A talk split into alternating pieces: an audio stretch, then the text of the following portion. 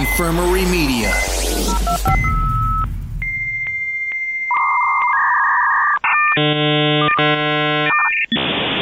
Start.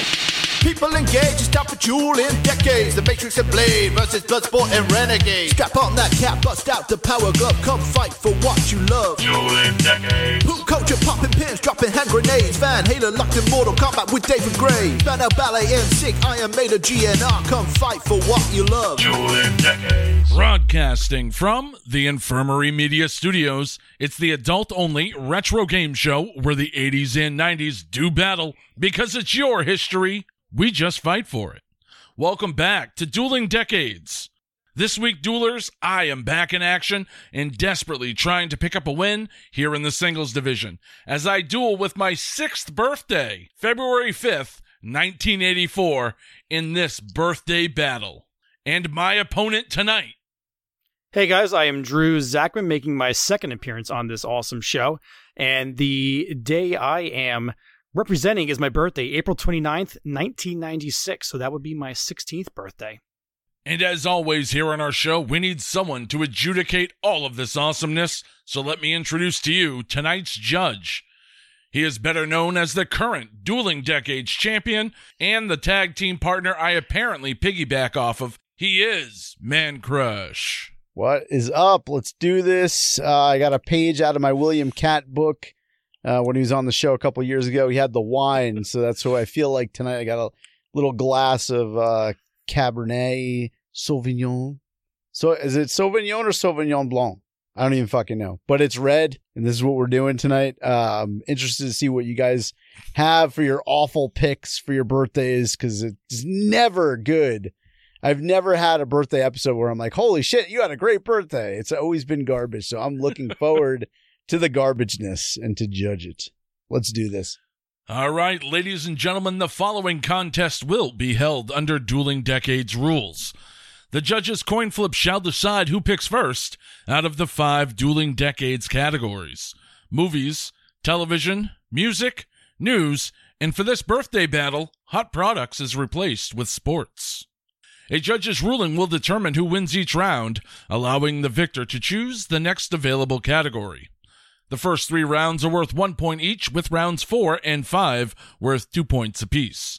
And the winning decade shall be decided by the highest overall score after all five rounds. Duelers, I just got two questions for you. Are you ready to play? In decades. And what the fuck are Robster Craws? All right, toss it over to Mancrush for the toss off. All right. As always, a staple of my judgment, I like to use my central nervous system test to see how many taps I can get. And Drew, since you are the uh, the guest, I suppose, since Marc has a win, uh, I think you do, right? Singles. I don't even remember at this point, man. It's been so long. I think I got like one win when we first started, Holy and not one since. I'm like oh for the last century. So the uh, the favorite would be Drew with this, but Drew, you're still going to get if you guess the closest to my CNS test. Okay. You just got to count whatever number of taps I get. So I don't know if you think I look limber, but let's see. Actually, just I'll do it first, and then you can guess a number. Ready? Oh, that was a pretty decent one. All right. How many taps did I get? Did you stretch first? I should. You know what? If I did, I probably would have broken this barrier. He didn't stretch first, but he did pull his muscle. That's after. Well, he. I mean, I felt. I felt like if he stretched first, he would have had a better performance. So uh, I might dock him a couple there. So I might. I'm going to put him at 36. All right. Marc? uh, I'm gonna say 32. Wow. Fuck you, man. I had 39. Oh, Wow! And I- Damn! if you know, Drew, I will stretch next time because I want to break that 40 barrier, and I was really trying. You'll get it. one. I was overcompensating for the wine. I deducted you way too many points, man. I've only had two glasses, man. It's not that bad. All right, Drew, you got control of the board. What category would you like to go with first? Man. All right. So I'm going to go with uh, this is not my best category here. So I'm going to lead off with this one here. So I'm going to start with TV. I'll, start with the one that happened directly on April 29th, 1996. uh, the debut of TV Land, which was an offshoot of Nickelodeon's late night block, uh, Nick at Night. The channel was devoted to round the clock broadcasts of classic TV shows. Uh, I remember Roseanne was on there. Uh, one of the cool things I actually remember watching, uh, you know, some of these shows on occasion, and for the commercials, they would actually have, I think they're called TV Land retro commercials. So they would have like the the Mamma Mia, that's a spicy meatball from the Alka Seltzer, and uh, uh, the Tootsie Pop Owl, like the one, two, three, and then he would. It's three bites to get to the center. You guys remember that one? I I love that Yes. commercial. I don't know why. Um, Did they do uh, Chicken Tonight? Because I've wanted to hear that in the longest time. Do you remember that one? It was like, feel like chicken, tonight, Oh yeah, yeah. chicken tonight. That's a great one. I, I I don't remember seeing that one. Um, Damn but it. they had they had like a Points bunch of really cool like old school like like retro commercials. It's pretty cool. I, I I feel like that was actually more fun than watching some of the shows. It was like just like funny watching some of these things that we watched back in the day. Um, so yeah, so TV Land. I remember uh, Roseanne was on there. Uh, so there are a lot of lot of good shows on there. So debut of TV Lands.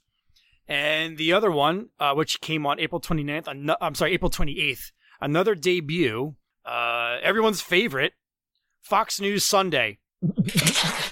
So- Marc just puked. sorry, Marc.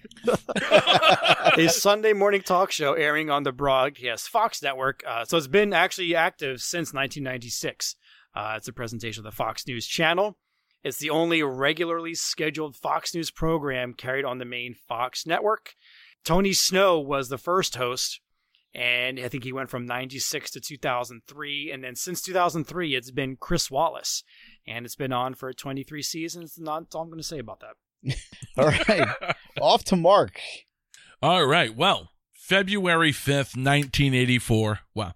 TV, it was a Sunday. We were only a couple of days away from the opening ceremonies from the 1984 Winter Olympics, which would dominate the TV coverage. But I stayed true to form and went with two selections that actually were on my birthday, February 5th, 1984. It was a made for TV movie called My Mother's Secret Life. A 16 year old Toby, played by Amanda Weiss, has just lost her father, whom she has been living with. She finds her mother's address in his papers, so Toby builds up the fantasy of what her mother would look like and what her life is like, only to find out that she is a high price call girl. Yes. I was not expecting that plot twist. So Amanda Weiss plays the daughter, and the mother is played by none other than Loni Anderson. Oh, there you go. Was this on Lifetime? Sounds like a Lifetime movie. No, I believe this was on ABC. Yeah, this was on ABC. Oh wow. Really breaking boundaries on ABC. That should have been an after school special. My mother, the whore. that was the working title. Originally, Farrah Fawcett had accepted the starring role. And then she read the script. exactly, because it said she had they had creative differences, so she backed out of the project. Um, but Amanda Weiss is in it, and this is a made-for-TV movie. This is in 1984. This is before This is before Nightmare on Elm Street. Yeah, yeah. wow. This is before Nightmare, before Better Off Dead. So that's my first entry. My second entry is going to be an episode of Knight Rider on February 5th, 1984, entitled Race for Life. This was season 2, episode 16. April's adopted niece Becky needs a bone marrow transplant within 72 hours to stay alive. Mike tracks down the only available donor, Julio Rodriguez, who is a gang member wanted for murder of a gang leader. Is that really murder? It's like a, it's like a favor. it's like, come on. It's like the Punisher being a bad guy. Well, interesting side note for this episode it is the very first time KITT used police mode in the car. That's a big deal. Yeah, it was the first time that happened in this episode. KITT also communicates with a, a- another female car named Irma, which stands for Interstate Research and Medical Assistance. Robin Lively, who guest starred in it, was nominated for a Young Artist Best Award for her performance in this episode. So, episode of Knight Rider that aired February 5th, 1984. Wow, Robin Lively. There's a name I haven't heard in a while. There is a, a potential judge for a future episode. Nice little uh, redhead on the show. That would work out. All right, so let's look at these picks real quick. We have uh, 1996. Drew came with the TV Land launch, and I'm not gonna lie, that is really uh, like a big deal compared to all four. I think that's like the the biggest one. The Fox News Sunday, you can't say anything. I mean, obviously you agree or you disagree with the show or the politics of it, but the fact that it's been on for 23 years Right. is pretty fucking solid. So you really can't knock that. Uh, and then compared to Marc brought my mother the whore, aka my mother's secret life, aka my mother's a prostitute. Uh, which is weird. It can happen to anyone. Yeah, I guess. Uh, it's cool that that's probably one of Amanda Weiss's like first roles or whatever, but in such a shitty role. If it was like an after school special, kind of like the uh the Phoenix brothers had back in the day about dyslexia, I would give it some extra points. And in case you're wondering, Amanda Weiss and Loni Anderson, there's only 15 years age difference. So she really was a whore. All right, so it's a little factual. And then we move on to Knight Rider and uh Race for Life and you said this is the first time. What exactly is police mode? I have no clue. I don't watch Knight Rider, man. I, so I have a, I have a. que- I'm trying to think of the logistics. So uh, this person needed this transplant, and the gang leader. Where, where, what was the distance between the two? I'd like to find that out if you know. They're always in the same town, man. He never leaves town. But he has KITT, so KITT can like go from like cross country in like 15 hours. Well, they needed some sort of plot device to build tension. Come on. I'm just I'm just trying to figure out the logistics here. All right, I think we have a problem when we're arguing about the logistics of fucking Knight Rider. How fast can KITT actually drive? Uh, the weight disparity with Michael in the car. The Uh, Hoff will get anybody. I'd be like, please, Hoff, come get my marrow. I would give it to him in a second, whether I was a gang leader or not. Which I'm not a gang Just leader, by the way. suck way. it right out of the bone, uh, huh? Just like a greasy burger. all right. Anyhow, I'm gonna have to give this one to uh, to 96. I think the TV Land launch and the Fox News thing. I think uh, you're selling it a little short. I think it's actually far better than uh, than Marc's two picks, but I will give Marc some uh, some kudos for having two things that actually popped up on his birthday. Uh, not to say that you know you picked something that wasn't on your birthday and you had the choice. Sometimes you just don't have a choice and you got to pick whatever's closest. But it's cool that you had both those on your sixth birthday, even though you weren't fucking watching Knight Rider. Fuck were you watching? He could have been. MSNBC wasn't around then. Oh, well, I don't know. NBC was, though. All right, so it's uh Drew. You got the board again. We're up uh, 1-0, 1996 in the lead. Yeah. All right. So I'm gonna. ugh. Yeah, it never starts around good when you just give it away with a. Well, I'm trying to. I'm trying to do the the math here. I'm like, well, what's gonna get me? What's like my least? I'd rather try to save something that I have a shot at winning for my two point round. But all right, I'm gonna go. I'm gonna go with sports here. Oh boy. So um, yeah, I'm gonna get. I'm gonna get. Cro- okay, so I'm going with sports next. I'm not. I'm right. not selling this. So uh, the first. So I actually remember that day, uh, April 29th, 1996, because that was my 16th birthday. So I, I played baseball in high school and up through college, and I remember that game. The great Nottingham High School that I attended was playing Princeton Day School, and we beat them like 19 nothing. We just like smoked them, but for whatever reason, like Were you guys playing a preschool? What the fuck? no, You're it was playing a day, school. It's like it's like a prep school. Wow. Uh, right. They they would they would crush us at hockey every year, but we were we we beat them at baseball. But um, I went so we put up like 19 runs that game, and I went 0 for 4 with three Ks.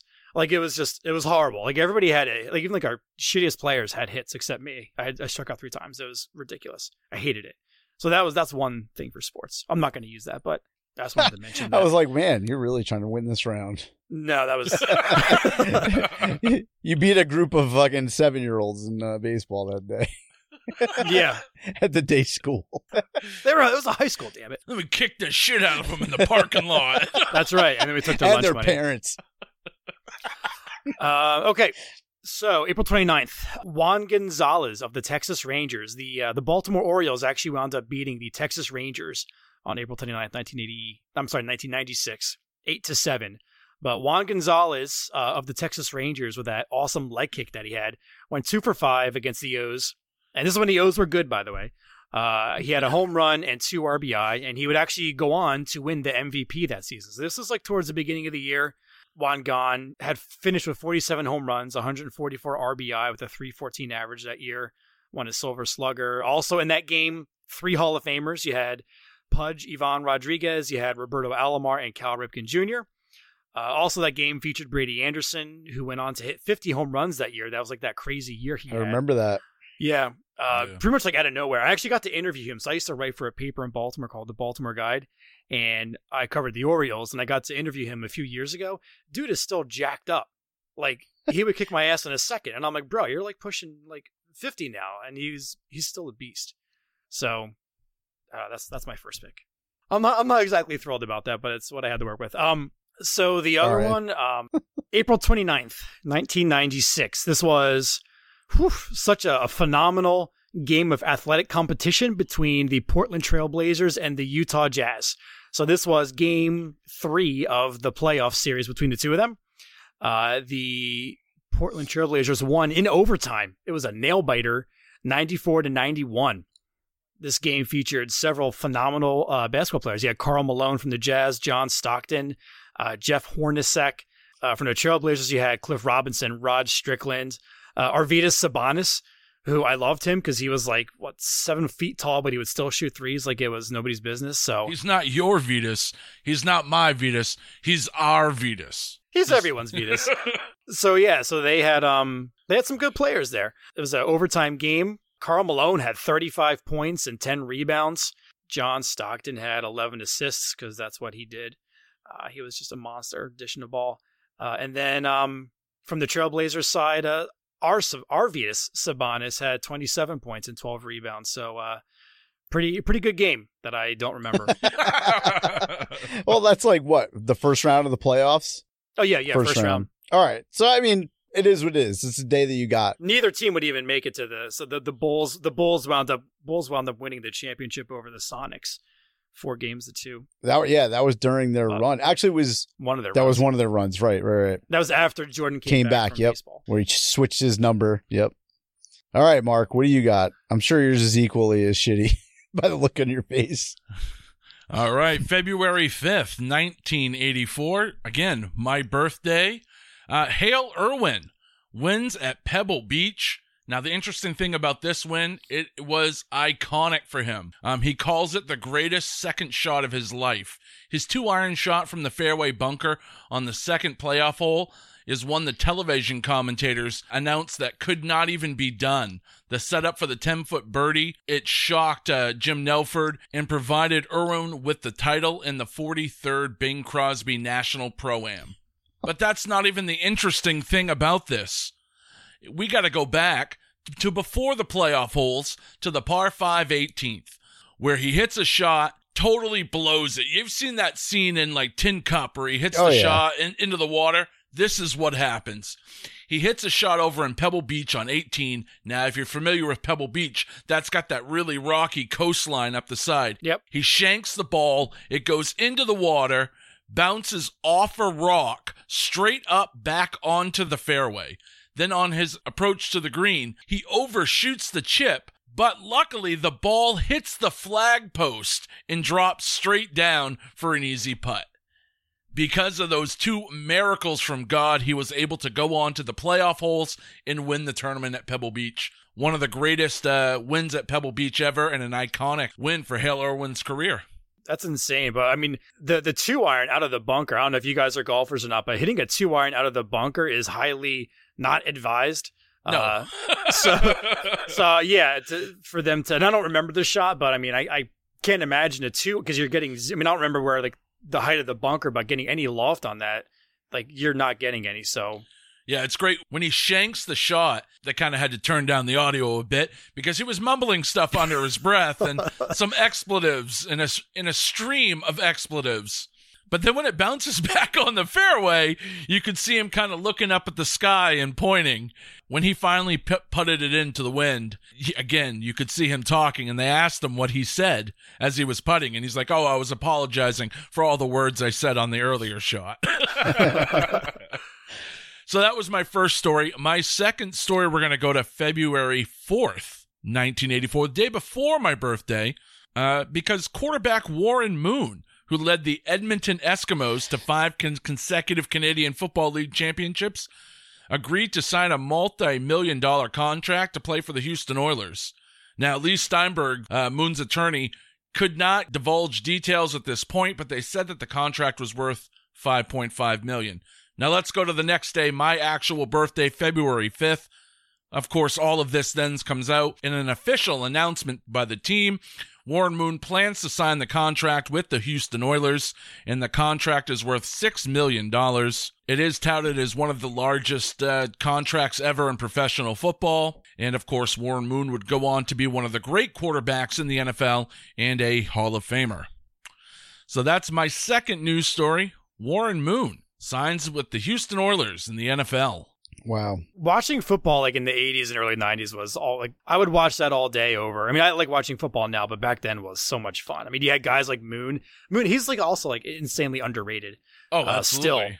You know, you had Marino, you had uh you know, Elway, you had a lot of those like great players back then, and it was just so much fun to watch. But yeah, Warren Moon was so freaking good. That offense was insane. Yeah, he just didn't always have the tools around him. And then he went to the Vikings, and but, by that time, his career was on the He was a bit older, low. yeah. yeah. He had some decent receivers. He had, I mean, it was like probably like late '80s, early '90s. He had Ernest Givins, Haywood Jeffires. He had some decent receivers in um, Houston. But yeah, man, he was. You're forgetting you're forgetting the great Mouse Davis and the run and shoot offense that, that they put in. Yeah, that was fun to watch. It was fun to fucking watch. It, like the run and shoot was my favorite of the early Yeah. '90s. Um, K the K gun was fun to watch. I mean, that didn't win any Super Bowls in Buffalo, but man, watching Jim Kelly manage that, holy shit, It was really Yeah. great to play in Madden too. that too. All right, let's get back to these picks here. Uh, 96, uh, the whole thing with Wangan and uh, the, the Jazz. Yeah, you're doing a thumbs down. I'm, I'm definitely. Juan Gonzalez, the biggest thing I remember about him is his rated rookie uh, Donruss card that was reverse negative. And uh, yes, the fact that he hit a shitload of home runs and he's still not in the Hall of Fame because there's all kinds of talk about juice. steroids. But we've had this talk many times on the show. I'm for the steroids, so that's not really a negative against him. It was a great time in baseball. And you're forgetting the most important thing about Juan Gonzalez. The mustache. No, he has a Z in his name, so you know he's legit. true, true. Coming off last week's episode, uh, the Jazz versus Trailblazers thing. I like where you're going with all the Hall of Famers in the lineups. Uh, it's kind of cool to hear those names. But then looking at Marks, uh, I got to go with the very first one, Hale Irwin, with this Pebble Beach thing. Marc has done something that nobody has done in this show in two years. I have. two rounds in a row, he's brought up something that I've never fucking heard of. I've never heard of My Mother the Whore, I mean, Secret Life, or Hale Irwin. I've never heard of in my entire life. But like listening to you tell the story, I kind of want to see it because I love Tin Cup. I just wish he would have used a seven iron. It would have Yeah. been such a better story knowing that it was connected to that movie. Yeah, you can go on YouTube and you watch all the greatest highlights from Pebble Beach. That's the highlight from 84. As you see him right on that rocky coastline, he just shanks it right into the water and then it just pops up right back onto the fairway. It's like there's no way. There was even a reporter that said he had seen over 300 balls that were hit into that water. Never one has ever popped back out of the rocks. Amazing. Anyhow, uh, the Warren Moon thing, though, I think that takes the entire round.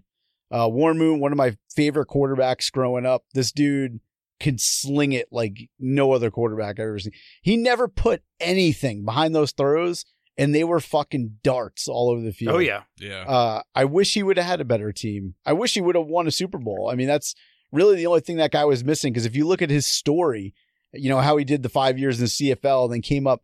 He was a little like long in the tooth already. By the time he got to the NFL, he's in his late twenties, yeah. which is old, you know, for a, a starting quarterback, kind of like um, Kurt Warner. But this dude was lights out. I just wish he would have been on a better team. But that's a huge story. And that, what's nuts about that contract, and it's a thing that I love bringing up in these episodes. Uh, Marc, while I'm spitting this out, can you tell me how much six million dollars is in 2019, just for Uh. comparison's sake? Because like, there's long snappers in the league right now that make just about three million dollars a year, and that guy signed a multi-year contract for six million dollars. a Hall of Fame, one of the best quarterbacks of all time. It's probably what, like 15 million? Probably. I, I'm gonna see. I'm gonna say about fifteen Roughly. million, which is what like Teddy Bridgewater gets as a backup in uh, New Orleans. Actually, he might get more than that now. Survey says. 14.6 million. Oh, damn, that was Ooh. fucking pretty spot on there, Drew. But pretty uh, even though you got that, you lost around. Uh, I got to give this one Oh. to 1984, tying the game up at one. And Marc, you have control of the board. All right. Uh, let's go over to news for the final one point round. Always interesting. All right. So for my first news story, we're going to go up to space. There was a space shuttle mission uh, that started February 3rd, 1984, and uh, they were bringing up a space satellite for Western Union. Cost $75 million, and of course, things always go wrong in space.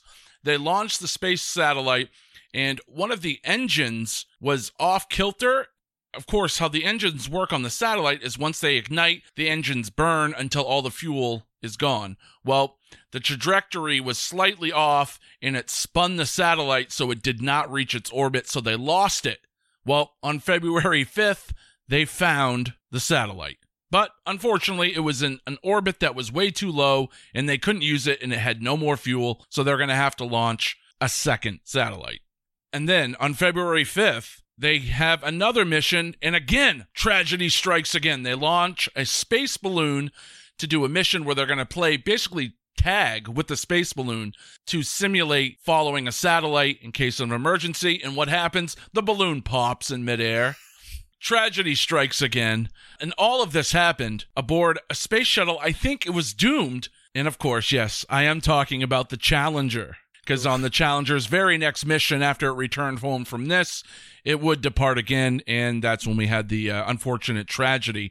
The one good thing that did come out of this, uh, it was the very first time they were able to do a solo walk with the MMU, the manned maneuvering unit. That's kind of that thing you've seen in every space movie where it looks like a like a booster pack and they have controls for their hands, Yes. Those things are awesome. shoots out jets. It's like a little suit. That's the first time they ever did an unmanned, untethered walk with one of those. It wasn't on my birthday. It was on the 7th.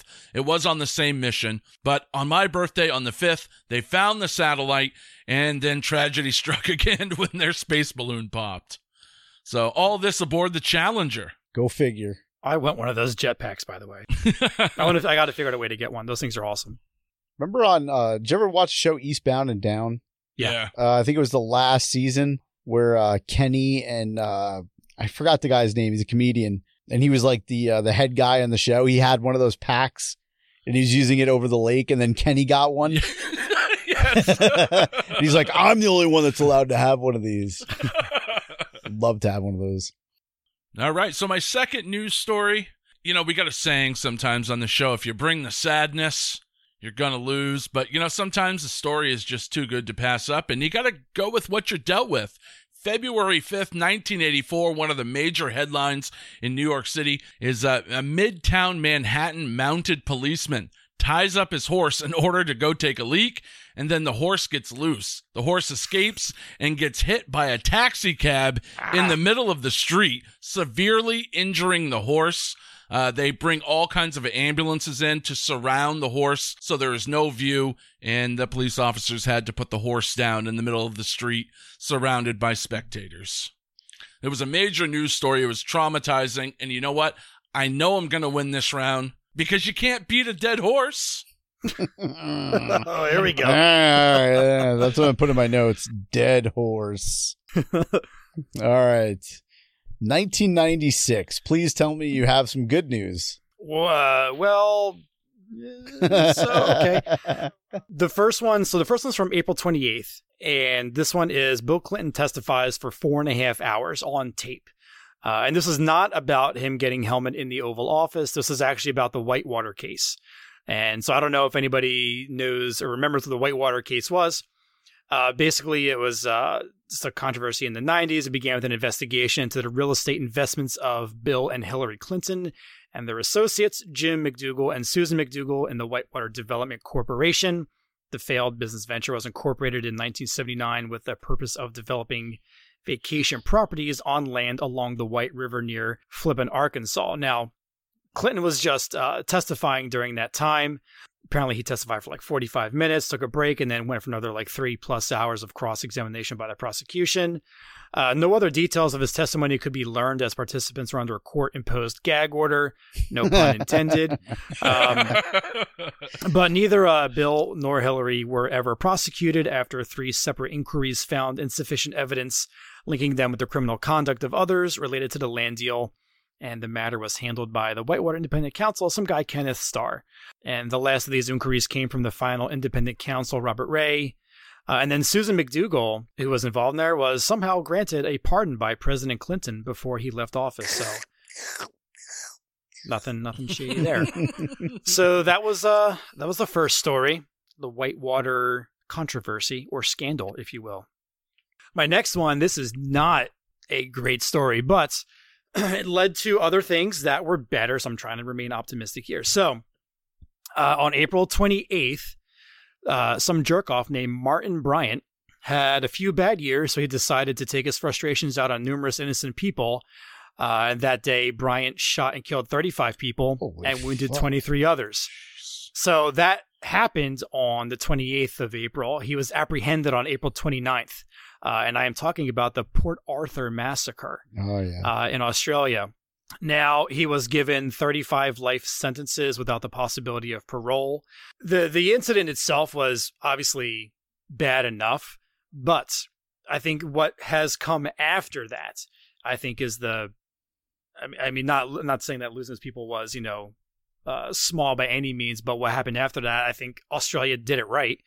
Uh, but following that incident, the Prime Minister of Australia, John Howard, led the development of strict gun control laws within Australia, and he formulated the National Firearms Agreement, restricting the private ownership of semi automatic rifles, semi automatic shotguns, and pump action shotguns, as well as introducing uniform firearms licensing. And it was implemented with bipartisan support by the Commonwealth, states, and territories. So, there we go. So, they had a problem, they fixed it. haven't had any issues like that since.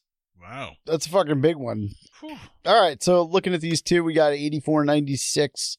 Uh, four boring stories, mostly uh, filled with sadness. Um, I'm gonna have to go with 96 just because I think both stories have more legs. Uh, obviously, uh, it's bad to say, but Challenger didn't really go much further after 1986, and the dead horse that Mark had. Uh, did that lead to any change? They still have mounted cops uh, which I never really understood why cops were on horses. I mean, what like what is this fucking 1847? Horses don't get caught in traffic jams.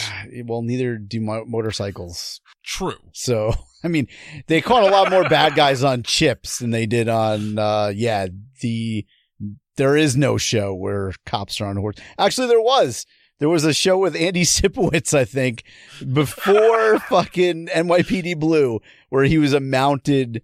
Yes, and there was. Look it up. Don't remember what the fucking name is, but I think it lasted like one or two seasons. Did he play the horse? Uh, no, he did not. He was the cop, Oh, very typecasted. Uh, but I'm gonna have to go with 1996 on this one. I think the uh, the Whitewater thing, obviously, there's still talk about the Clintons and all that, so that's got legs. And then, of course, the thing with Australia, they made the changes, and you know it seems to be going pretty well for them. So I got to give that one 96. So Drew takes a two to one lead going into the two point rounds and control the board. What do you got? Uh, real quick before we move on, there was a TV show where I think it had a uh, a Mountie. I don't know if anybody remembers this. It was called Due South. Oh, yes. It was like it was like a uh, Canadian Yeah. Mountie, whatever. It was like a it was like it was like a CSI, but it was like with a Canadian Mountie. Let me point out too that I, I called him Andy Sipowicz, which is his name on NYPD Blue. It's actually Dennis Franz. Yeah. Well, I, whatever. Sorry, Dennis. Our boy Dennis. I knew who you meant. All right, so uh, I'm go. Uh, let's do. Um, I'm gonna go with movies. Ooh. So I I don't think I I didn't think I saw anything that came out on April 29th. Uh, so there were some that came out on April 26th, and then some that came out on May 3rd. So those are the two closest dates. Okay. Uh, I have chosen one from each date. If the judge approves, Sure. thank you kindly, it sounds like you're right in the middle of both. So Yeah, yeah. I, I- I didn't see anything from April 29th, so I'm going to start off with uh, this movie that came out on April 26, 1996. Uh, and a little trivia question: What do Nick Nolte, Melanie Griffith, Chaz Palminteri, Michael Madsen, Chris Penn, Jennifer Connelly, Andrew McCarthy, and John Malkovich all have in common? Syphilis. Close. they all were in a movie, a classic neo noir crime thr- thriller called Mulholland Falls. Oh yeah. Everybody, everybody remembers that classic movie.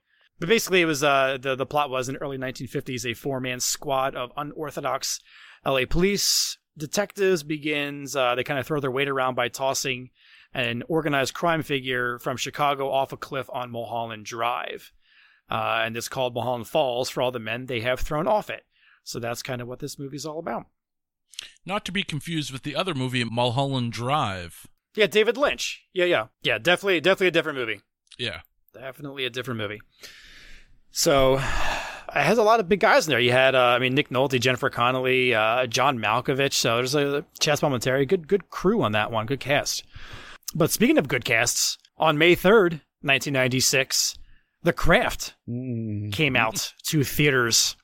Uh, an American supernatural horror film directed by Andrew Fleming and starred Robin Tunney, Fairuza Balk, Bobby Boucher, uh, Neve Campbell, and Rachel True. The film's plot centers around a group of four outcast teenage girls at a fictional Los Angeles parochial high school who pursue witchcraft for their own gain, but soon encounter negative repercussions, which prove to be the ruin of one of them and a harsh learning experience for the other three. Yeah, that was. I remember that movie. I don't know if you guys saw that, Oh, but that was a fantastic movie. I think I was just like, oh, Fairuza Balk and Neve Campbell, yes. Movie had a budget of 15 million and pulled in actually 55 million, so made a had a pretty good haul back in the day. So, The Craft, great movie. All right. So like, I feel like that's Nice. also like a good like '90s staple too. Like whenever you like whenever like October rolls around, like Scream. Or I, I think I watched uh, this year. Um, I know what you did last summer, Mhm. and then like The Craft. I feel like those are always like great '90s horror flicks to watch. Yeah, not to help you out or anything, but it is super topical because again, they're remaking it and I think that movie's coming out soon. So Thank, I appreciate the help. well, they're they're also. I mean, I mean, I could have said any movie. They're probably fucking remaking it exactly. anyway. Yeah, yeah, yeah. True. All right, Mark. What do you have? All right, guys. So before Boogie Nights, before Studio 54, before Lovelace, there was a movie that came out on February 3rd, 1984 called Star 80, uh, directed by Bob Fosse. This movie starred Mariel Hemingway and Eric Roberts, and it's where a successful young model finds trouble when her obsessive manager turns husband becomes dangerously jealous, based on the true story of 1980 Playmate of the Year, Dorothy Stratton. Uh, interesting uh, tidbit or titbit about this uh, movie. Right before filming this movie, to play Dorothy Stratton, Mariel Hemingway underwent breast augmentation surgery. She denies that she did it for the movie, but she did do it right before she started playing Dorothy Stratton, so. Uh, Hugh Hefner sued the producers of the film. He didn't particularly care how he was portrayed in the film, and this is a film that Gene Siskel selected as one of his top 10 best films of that year. So, Wow. Star 80. If you've never seen it, check it out. If you're a big fan of Mariel Hemingway, I'm a huge fan. Oh yeah. So my second movie selection is a film called Reckless. Ooh, that's a good one. Released February 3rd, 1984, a rebellious football player, Johnny, falls for the cheerleader Tracy. They come from opposite backgrounds. She's from a comfortable, well off family, and he's from a poor, broken home. Sounds like every typical movie. Uh, stars Aidan Quinn, Daryl Hannah, Cliff DeYoung. Some interesting notes about this movie. It didn't make a whole lot of money. Um, it was kind of like a sex romance movie. Opening weekend, just over $2.4 million. Cumulative worldwide gross, $8.2 million. So you're asking, why the hell did I select this? Wasn't there another made for TV movie about a prostitute father this time? No, but there is a few interesting side notes. This movie marks the debut theatrical feature film scored by composer Thomas Newman. Wow, you're so fucking pulling. He went on to compose the uh, songs from Skyfall, WALL-E, The Help, Cinderella Man, The Lost Boys, Revenge of the Nerds, The Great Outdoors, and The Green Mile. This was the first feature film he composed for. And if that's not good enough, it is the debut produced screenplay of writer director Christopher Columbus. That's right. After this, he would go on to write Gremlins in the screenplay for Goonies. He would direct Adventures in Babysitting, Mrs. Doubtfire, Home Alone 1 and 2, and Rent. And it gets better. This movie also marks the theatrical film debut for director James Foley, who would direct Glengarry Glen Ross, an episode of Twin Peaks, in 1996's Fear with Mark Wahlberg. That was a great movie. And if, if that's not good enough for you, this movie also marks the debut of Jennifer Grey in a major motion picture film, as well as star Aidan Quinn in his first movie. So, for such a forgettable film, it was the start of a lot of people's epic careers. You had Thomas Newman, Christopher Columbus, James Foley, and Jennifer Grey and Aidan Quinn all got their start on this movie called Reckless and it was released February 3rd, 1984. Good God. All right. So I actually, I actually remember watching that. It has been a while, but I, I feel like I liked it Late when I watched night, it. But Cinemax, probably that might have been it. Um, volume turned down low so mom can't hear. I'm going to bed, guys. Um, yeah, Christopher Columbus, man, yeah. Uh what a fucking career he had. I don't know how he went from people said, "Wow, that was a great screenplay he wrote for Reckless." Man, I think he could knock out this Goonies thing. Yeah, I know, right? I don't see the stretch for that, but hey, he went on to be legendary. This is where he got his start. I love reading a lot of the stories uh, from him, essentially trying to manage uh, uh, Macaulay Culkin's parents. Yeah. There's just some of those, uh, some of those like notes and stories are just hilarious. All right, so look, so we have uh, 84 and 96. Uh, 96 began this round, and you came out strong.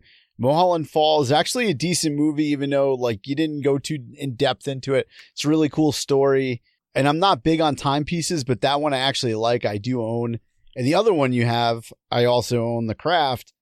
And between you and Mark, you came with The Craft. Mark uh, had this little tie into Fear. And both those movies I went to with my high school girlfriend at the time because they both must have come out probably like about May of 96 on both of them, uh, which is kind of crazy. But you Mark through this swerve in here because Mark's going through his picks and he says star 80. And I'm like, I really don't care. Never heard of it. Again, Mark with another round bringing something that I've never heard of before. And then he comes with Reckless, which I've heard of, but I've never seen. And I was like, all right, this is a slam dunk. It's going to 96. And then you drop the bomb with Thomas Noonan. Was it Noonan?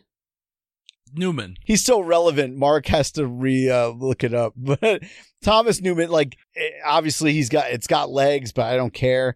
But then when you said Christopher Columbus, and this is his first screenplay, this dude had such a run that they wanted to give this guy everything. Every script in Hollywood was getting sent to Christopher Columbus first. He had his his pick and anything he wanted to do. And obviously everything he did up until I don't know. I, is he still doing movies? Oh yeah. Yeah, I, He was doing Harry. He was doing some Harry Potter stuff. yeah, too. he did some uh, Harry Potter stuff. I, recently, I don't know what he's done, but I mean, the guy's career is it's epic. So I def- I got to go with 84 with this one. I mean, it's he threw that curveball right there at the end, and it just put Reckless over the edge.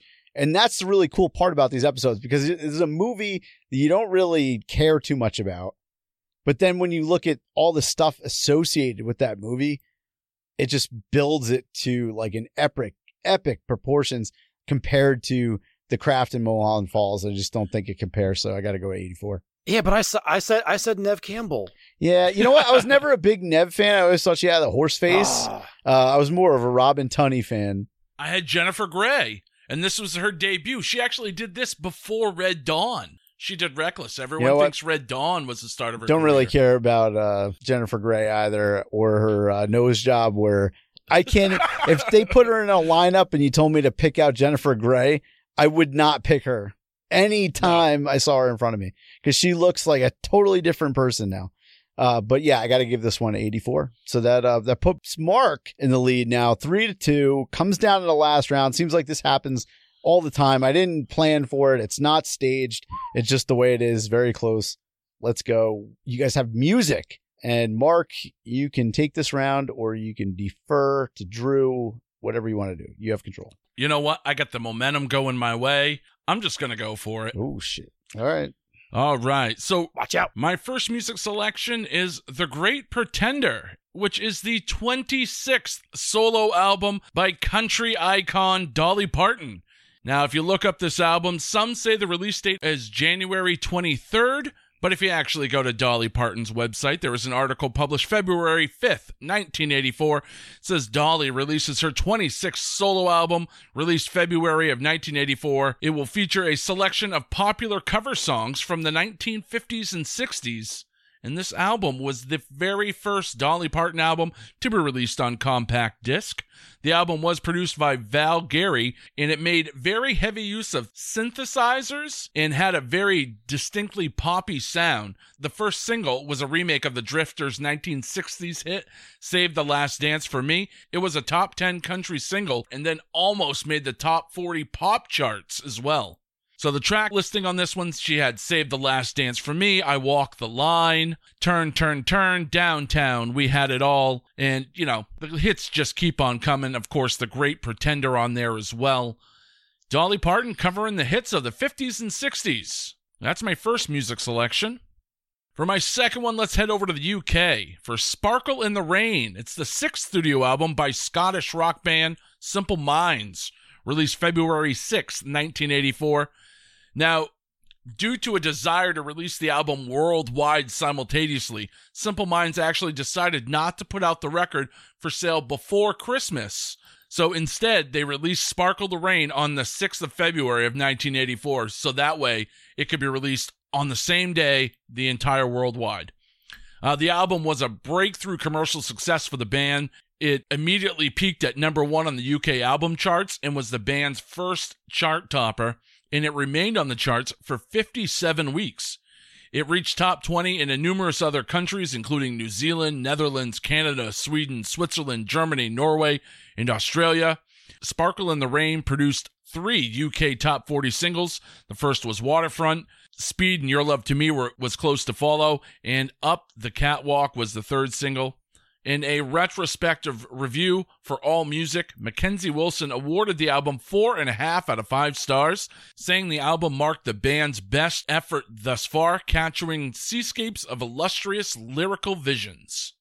So that's my second musical offering, Sparkle in the Rain, breakthrough album by Simple Minds. All right. Off to 84 or off to 96 rather. Let's uh, let's see what you got. All right. So both of these were April 30th, uh, a day after April 29th. Uh, but the first one I have was an album by one of the 90s greatest acts, the Cranberries. And that album was To the Faithful Departed. Now, this album peaked at number four on the US Billboard 200, reached number one in Sweden, New Zealand, Belgium, and Australia. So everybody around the world loves them. Uh, it went two times platinum in the US and has sold over 5.8 million copies worldwide, which I was actually surprised it sold that many.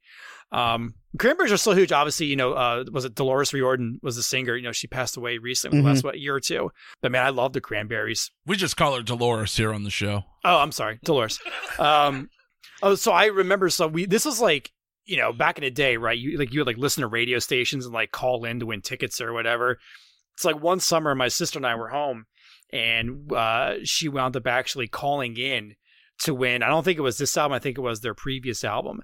And she actually wound up calling in, and she was like the I forget whatever caller, and she wound up actually like winning like a free copy of. I think it was No Need to Argue. It's either that or I think it was actually everybody else is doing it, so why can't we? I think that was the album uh, we wound up getting. But yeah, that was pretty cool. But there were so on this, uh, there were four singles: "Salvation," "Free to Decide," "When You're Gone," "Hollywood." And Salvation was their biggest single off that album, and it hit 21 on the, U.S. Billboard Hot 100. Um, so yeah, Cranberries. They're still big, man. They have, if you check on Spotify, they have over uh, nine million monthly listeners on Spotify. So they're uh, they're still a big deal. I love listening to the Cranberries still to this day. So Do me a favor. Uh, how's the chorus of Salvation go? Salvation, That, that- that doesn't help. Try do it one more time. Salvation, Salvation. She just keeps singing Salvation. That's really all she does. Man, I, I thought I was bad. But it's very catchy. Not when you do it. That's why. That's why I host the podcast. That's why I'm not a singer. I I know my limits. all right, cool. So you have cranberries. Uh, all right, what do you have after cranberries? Uh, so next, uh, same day, Crash from Dave Matthews Band came Yeah. out, which was their huge follow up to Under the Table and Dreaming. Uh, this album peaked at number two on the U.S. Billboard 200, sold over seven million copies. Uh, it's the band's best-selling album. It had five singles on there. Too much, so much to say. Crash into Me, Two Step, and Tripping Billies. Uh, Crash to Me is a huge friggin' song that hit number 19 on the US Billboard Hot 100. And that song has actually been downloaded on Spotify over 102 million times. And Dave Yeah. Matthews Band in general has 2.4 million monthly listeners. So, pretty big album. Crash Into Me was the jam back in the day in college. If you wanted to fuck a hippie chick, that was the song that you put on. Yeah, yeah, you could put on Crash Into Me or even uh, Satellite was another one from their previous album. Yes. But yeah, Crash Yeah, Into Me and one. Pretty much like any you could throw you could throw on Dave like any Dave Matthews and, and the girls just be like, oh, let's hang out. Yeah, you can't go wrong with Dave. Dave, the Spanish fly of uh, the mid '90s. Uh, all right, so let's look at this. So we're we're three points to two right here. I think it's pretty clear cut with this round. Mark came with a cover album from Dolly Parton. Uh, made it sound like a million bucks, but it probably did have legs in the United States. Whereas the Simple Minds album sounds like nobody cared in the United States. Dolly Parton is a national treasure. I'd like to She go on the is. record I mean, it, it is. It's the big one that he has. The Simple Minds thing. I know you're playing it up. Uh, if we're in UK, maybe it was a bigger deal. Here, I think until uh, you got "Don't You Forget About Me," which you know, I think they recorded the end of that year or the year after. Uh, so you just you missed out on that. If you would have had that, it would have been much bigger. I bet you the plays on "Don't You Forget About Me" are probably astronomical, like uh, even on Spotify. Right. This was the album before that. It kind of changed their sound, and it was kind of this is where they were getting to that point. Like I said, it was breakthrough for that band. It wasn't their hit, but it was breakthrough. So I understand where you're going with that. Yeah, and then uh, we look at '96. We got the Cranberries. That shit was always on MTV, and I made you sing that song. I fucking hate that song. you, you singing it just hammered it home how bad I hate that song. It actually, it always, and maybe the Cranberries fans are going to kill me for this, but it uh, it always remind me of like a knockoff zombie. Now wait a minute. I wasn't given a chance to sing. If I bust out some Dolly Parton, No, do I get to win? No. All right. no. if, if, any, if anything, if anything, I probably cost myself the round by singing. no, but then uh, you came out with Crash, and look, in 1996, Dave Matthews Band, of course, you know he had Under the Table and Dreaming, and then his like unreleased stuff before that, so he had a big following already. But in '96, that stapled him for years to come.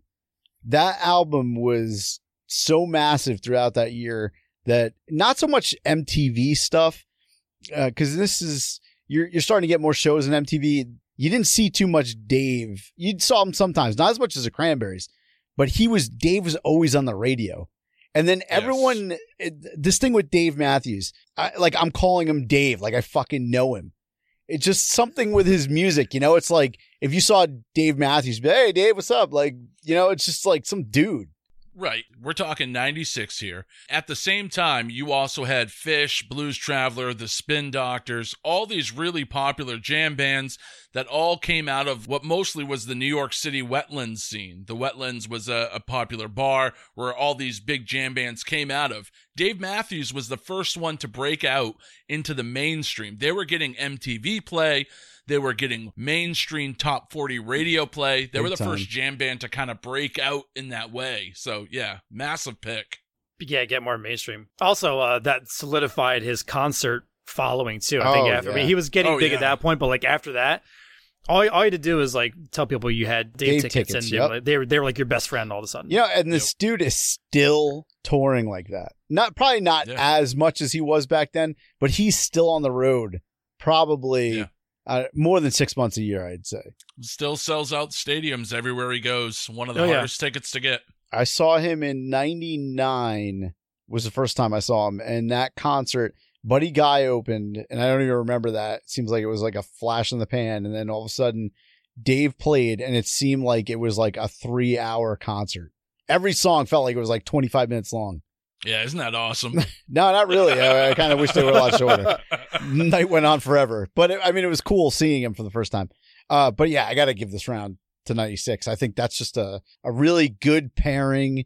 Uh, whether I like the Cranberries or not, the Dave Matthews thing is phenomenal. And the cover album in 84 and Simple Minds kind of on their way up. I see where you're going with that, but I got to give this one to, I mean, Dave Matthews turned himself into international superstar I, with I can't argue with Dave, man. No.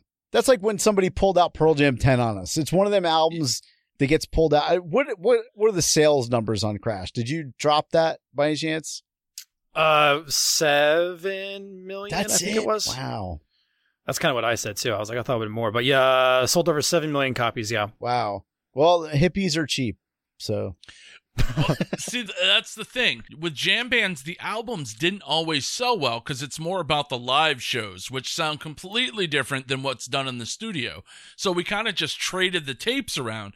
So you might not have bought the Dave album, but you got 40 or 50 live shows on cassette.